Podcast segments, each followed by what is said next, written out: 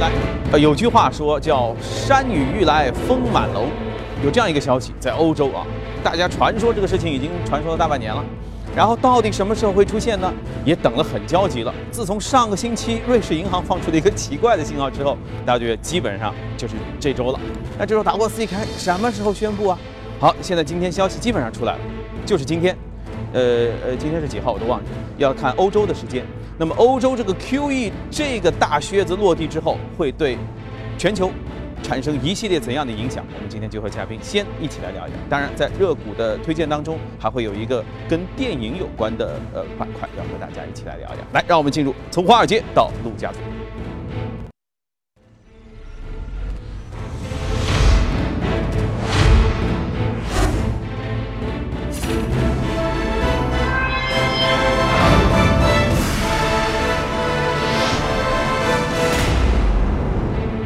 现在可以说是真正的全球化，无论哪个国家在什么时间段发生了什么消息，在我们及时的新闻当中都会有体现。像美国总统奥巴马，北京时间是昨天上午发表了一五年度的国情咨文，呼吁通过税制改革对富裕阶层增税，为中产阶级的教育和儿童医保等项目提供补贴。他表示，金融危机的阴影已经过去了，未来需要继续推行中产阶级经济学的政策，推动美国经济增长的成果更好地惠及到普通的民众。此外，奥巴马还敦促国会通过立法，更好地防范网络攻击，防止个人身份信息窃取等等行为。欧洲央行将于今天举行了货币政策会议。从诸多的信号看呢，市场已经基本确认了，欧洲央行将会宣布大规模的购买国债，即开启全面的量化宽松，以应对欧元区通缩的风险。而根据彭博的消息啊，欧央行的执行委员会已经提议了推行如下的量化宽松方案。啊，方案都出来了，即每个月注入五百亿欧元的宽松的资金，直至二零一六年底，总额可以达到一点一万亿欧元。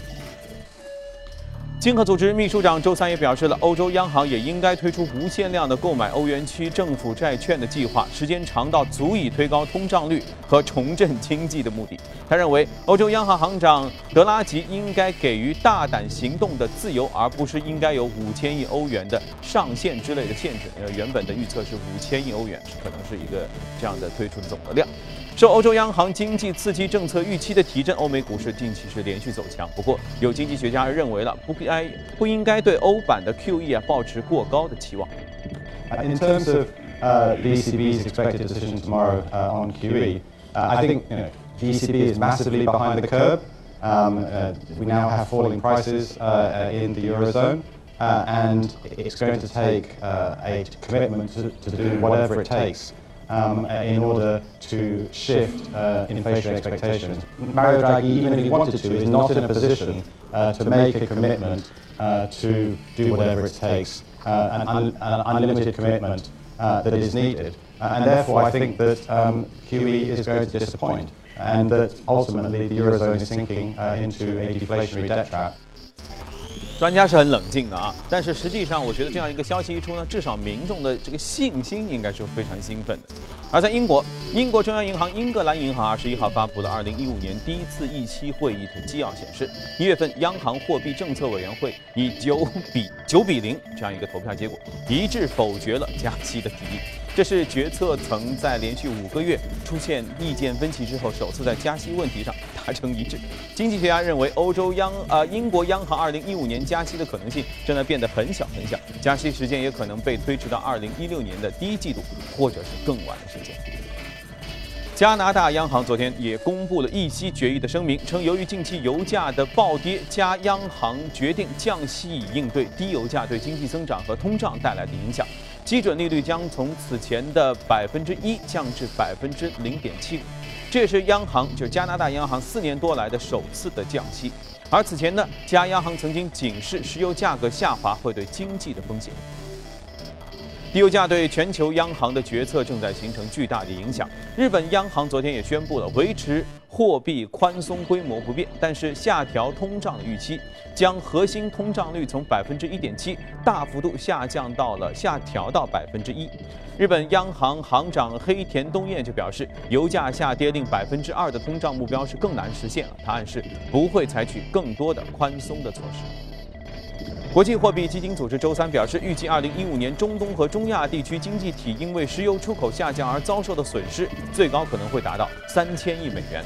报告显示，油价大跌将对那些特别依赖石油出口的经济体造成最为严重的冲击。这些经济体包括呃卡塔尔、伊拉克、利比亚和沙特。IMF 预计这些石油出口国将会因为油价下跌而出现财政的赤字，并且将这个地区2015年的经济增长预期下调一个百分点。再看看俄罗斯，俄罗斯总统普京二十一号表示，俄罗斯完全有能够依靠自己的力量来克服经济困难。同时，俄政府在居民社会福利方面的投入不会有任何的减少，所有社会福利的项目都会如期进行。受西方制裁和国际油价下跌的影响，俄罗斯经济发展面临巨大的下行的压力。根据俄罗斯经济发展部最新的预测，如果油价在每桶四十到六十美元之间，那么二零一五年俄罗斯国内生产总值将会萎缩百分之三到百分之五。好了，浏览完了宏观方面的消息，我们来看一看隔夜收盘的美股的最新的表现。隔夜美股有可能是受。各种利好的影响，或者是油价影响啊，一片的大涨，所有都飘红。道琼斯上涨了百分之零点二二，纳斯达克上涨了百分之零点二七，标准普尔上涨最多百分之零点四七，上涨是在二零三二点一二点。好，接下来让我们来连线一下我们在美交所的呃这个葛威尔，请他来发布一下这个最新收盘之后的一些消息。你好，格威尔，在欧洲央行周四的政策会议之前是完成连。续三个交易日的上涨，也创下了新年以来的最长的连涨记录。美股隔夜低开高走，受到原油价格反弹、能源板块表现普遍不错。而盘中《华尔街日报》的报道指出，欧洲央行将会在稍后的政策会议上宣布的欧版 QE 购买规模达到每月五百亿欧元，至少维持一年的时间。这也意味着欧版 QE 的规模至少在六千亿欧元以上，也基本符合了此前市场的预期，大约是超过五千亿欧元的购买规模。而这一消息公布之后呢，美股也是全线由跌转涨。好，谢谢各位。看来这个欧洲的欧版 QE 的这个消息啊，确实是全世界都非常期待的。如果我们万一想象一下这个，当然可能不太存在的一种可能性，万一今天没宣布的话，那全球可能会出现我们星期一的一些情况。当然，我我我个人也觉得这样的情况是不太可能的。所以我们接下来要和嘉宾一起来展望一下。QE 欧洲的 QE 之后，我们会有什么样的好消息？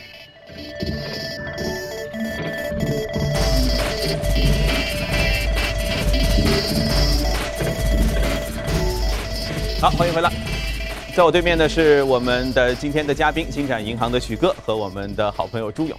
好，这个今天我看到许先生带了一根红色的领带，哈，是为了庆祝什么事情吗？呃，每周四好像国际市场都不是特别太平。嗯，上周四的话，那个瑞朗跟欧元脱钩，也是引起市场大的波动。那么今天应该是欧洲市场金融市场的一个今年应该最大的一个事情，就是 Q Q 一。嗯，感觉像过年似的，我 觉得这是全球的一个焦点。嗯，对，刚才也听到很多版本，有一点一万亿，有五千亿。嗯，那现在市场的一个比较公允的一个预测，大概是五千亿欧元到五千五百亿欧元。那这是一个什么概念？大概是六千三百五十亿美金，相当于美国之前的 Q 一、Q 一二、Q 一三当中的 Q 一二，嗯，当时也是六千亿美金的一个一个额度。那么这个额度其实当然对，呃，欧洲股市是一个利好，因为市场的资金比较多嘛。呃，我们可以参考一下美国当时执行 Q 一二的时候，呃，二零一零年的十一月份，呃，六千亿下去之后，美国的标普五百从一千一百七十。涨到一千三百七十，大概百分之十六左右的一个一个一个幅度。当然，这两个市场不一样哈，我们难以难以预测。但整体上来讲，应该是对欧洲市场是一个比较大的利利好。嗯，那是不是有可能就是因为这个量化宽松之后，这个资金的一种抽离呢？会有抽离吗？从欧洲？呃。也也有可能，因为呃，之前美国做 QE，欧洲没有做，所以很多资金就是从欧洲可能流到了美国。那现在可能会有一个回流的一个过程。嗯嗯。那么这这个 QE 正式宣布的时间大约会是今天的几点？晚上八点左右，大八九点。今天晚上八点啊，那，整整个大家可以期待，就明天早晨的从华尔街到陆家嘴，我相信会更精彩。这个数据已经出来了啊。对，我可可能中国的老百姓更关心的，欧洲推出量化宽松之后对我们的这个经济的影响啊。对，我我们来看一组数据好不好？呃，来简单的梳理一下欧洲 Q 一推出之后对中国的影响，结合刚出的我国的 GDP 的数据，啊，刚才徐总也是说过，总计呢大概是五千亿欧元。我们来看一下，假如推出之后可能的影响，可能会导致美元更加的强势，人民币贬值的压力加大，外资流出将加剧，对实体经济的压力持续增加。我们来看一下我们啊刚出来的 GDP 的数据的一个情况。二零一四年我国 GDP 七点四，这是自九零年以来我国经济增长从未跌到过百分之七点六的下方，表明中国的政策层。仍然是面临阻止经济增速大幅放缓的压力，经济增速低迷将令中国进一步推出刺激举措的预期也是升温啊。这个话题呃谈的也是比较多。我们再来看一下国外机构解读中国经济，花旗、加拿大皇家银行以及国际货币基金组织。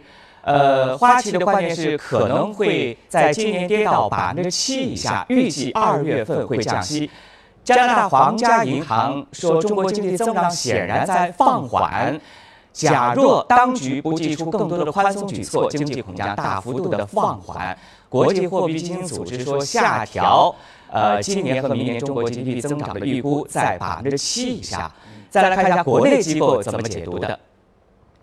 呃，海通国际说进一步放缓至百分之七，浦发银行维持降准次数两次以内，甚至不降准的看法。中信建投预计全年 GDP 增速在百分之七点一到七点二区间。我们从国外机构的解读和国内机构的解读，国外机构看中国经济的下行的这个呃速度要更快一些啊。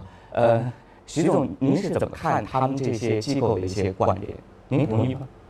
一般国外对中国经济的观点确实比国内的稍微悲观一点，可能对国国内经济的一个内生力的理解不不一样的一个关系。不过在达沃斯论坛上，李克强总理今天已经发表了对于。中国经济下行的一个观点啊，还是宁波的新闻。嗯，所以我觉得通过这种呃与世界的对话和沟通啊，应应该会让全世界会对中国的信心会逐渐产生更强的增长。嗯嗯，包括呃那个周小川也说了一些我们是如何看待新常态等等这样的一些事情。嗯，好的，那么呃刚才我们在说美股的表现哈，昨夜的美股应该说是表现还是不错的。我们先一起和大家来看一看美股涨幅榜的一些情况。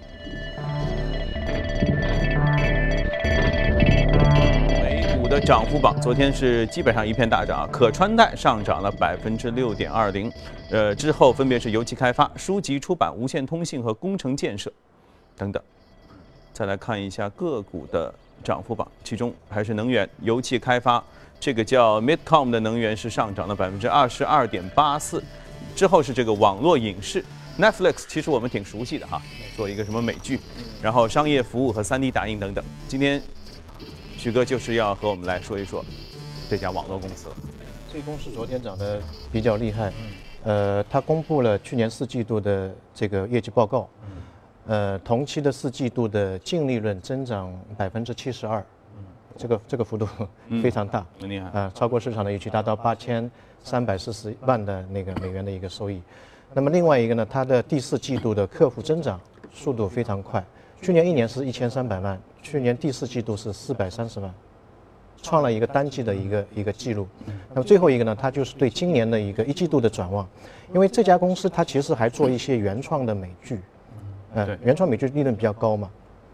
它今年的话，可能有二十个集次的这个美剧，它是自己原创的，会会出来，在一季度当中会会有很好表现，包括我们非常熟悉那个《纸牌屋》的第二季，二月二十七号会正式上线。所以市场对它的这个价格的这个转望，相对来说会比较乐观一点点。嗯，是不是美国的整个的影视业最近的表现啊都是不错，还可以。嗯，呃，美国影视业跟中国影视业它的利润的构成不一样。嗯，它有一块呢是影院，比如说一个电影出来，首先在影院上映，嗯，然后到三到六六个月之后呢就进入一个叫 DVD，啊，这个量产的 DVD，包括这家公司也是做 DVD 的。嗯，六个月之后呢？就进入那个点播，啊，像我们国内的 PSP 的那种点播，当然它是收费的。两年之后就开始呃供应了，就是免费了。所以它影视这一块占到整个利润大概百分之三十到四十左右，后面那一块会比较大一点。那么这一家呢，后面那一端，呃，它的盈利状况非常的好。就他们至今还有 DVD 租赁这么一个业务啊。对，这家公司就做 DVD 租赁做得非常好，而且它不收那个延期的滞纳金，无限期的可以租。所以在美国人生活方式当中，有一种不想去电影院看电影的情况下，是会去租两张 DVD 在家看看。对对对，有有这个倾向，包括我们今天可能会讲一个美股，啊、这一家呢公司呢就是一个全球最大的电影的运营商，嗯嗯，呃，那么这家公司在美国的四十二个州，呃，叫君豪是这君豪家啊啊君豪君豪娱乐啊，在四十二个州，包括关岛和那个塞班岛，都有它的影影剧院，一共，呃，屏幕大概是七千五百块啊，七千四百块屏幕，嗯，呃，是全球最大的。是非常大。嗯，第二家就是 AMC，就是被万达收购那家，大概是四千四千五百块屏幕啊。这一家呃影视公司的呃体量非常大，但去年的表现不是特别好，原因就在于它的那个呃呃这个屏幕的数已经达到了一个饱和。嗯。第二个呢，有一个家庭影院的关系。第三个呢，就是去年的美剧。啊，去美国电影一些大片比较少，但是今年大家非常看好它，原因在于今年有很多的新的影片，包括那个《魔兽世界》，还有那个《加勒比海盗五》星球大战七》，嗯啊，还有那个所有的续集都来了。很对对多期待，对都这个出来之后，可能在家庭影院当中没有办法去看这个东西，所以今年大家还是蛮看好的。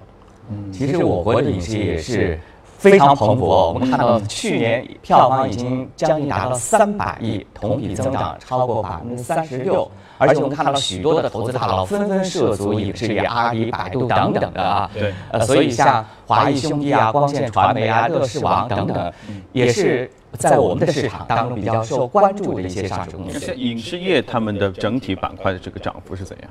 呃，在去年的时候是比较抢眼的，那么今年这一波权重股推动的行情当中，他们表现呃好像似乎比较弱啊。不过今年开始又蠢蠢欲动，快进了那个贺岁片的那个档期了，春节马上到了嘛。对，而且很重要的一点就是中国的影视跟美国不一样，中国的这个收费的大部分在影院那一块，对，后面那一块呢相对来说会少一点。那随着四 G 啊、五 G 啊开放之后，这一块的利润会逐步增加上去。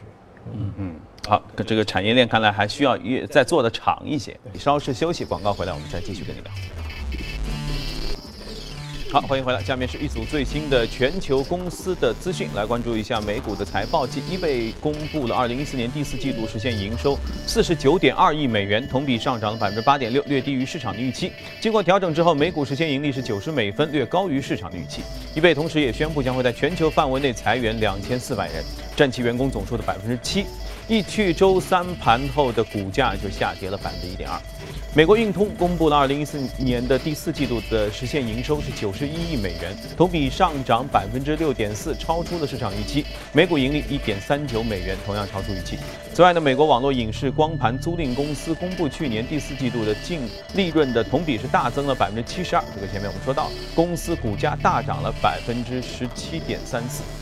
矿业巨头必和必拓日前披露，将在本财年末之前关闭百分之四十的美国页岩油井。这个分析师就表示了，美国页岩油井正常开采成本每桶是六十五到七十美元，而现在油价已经跌到了四十七美元左右，加上环保的承压，对于很多油气企业来说肯定是难以为继的啊！看来这个明年，呃，应该说接下来的油价这个事情又有的看了。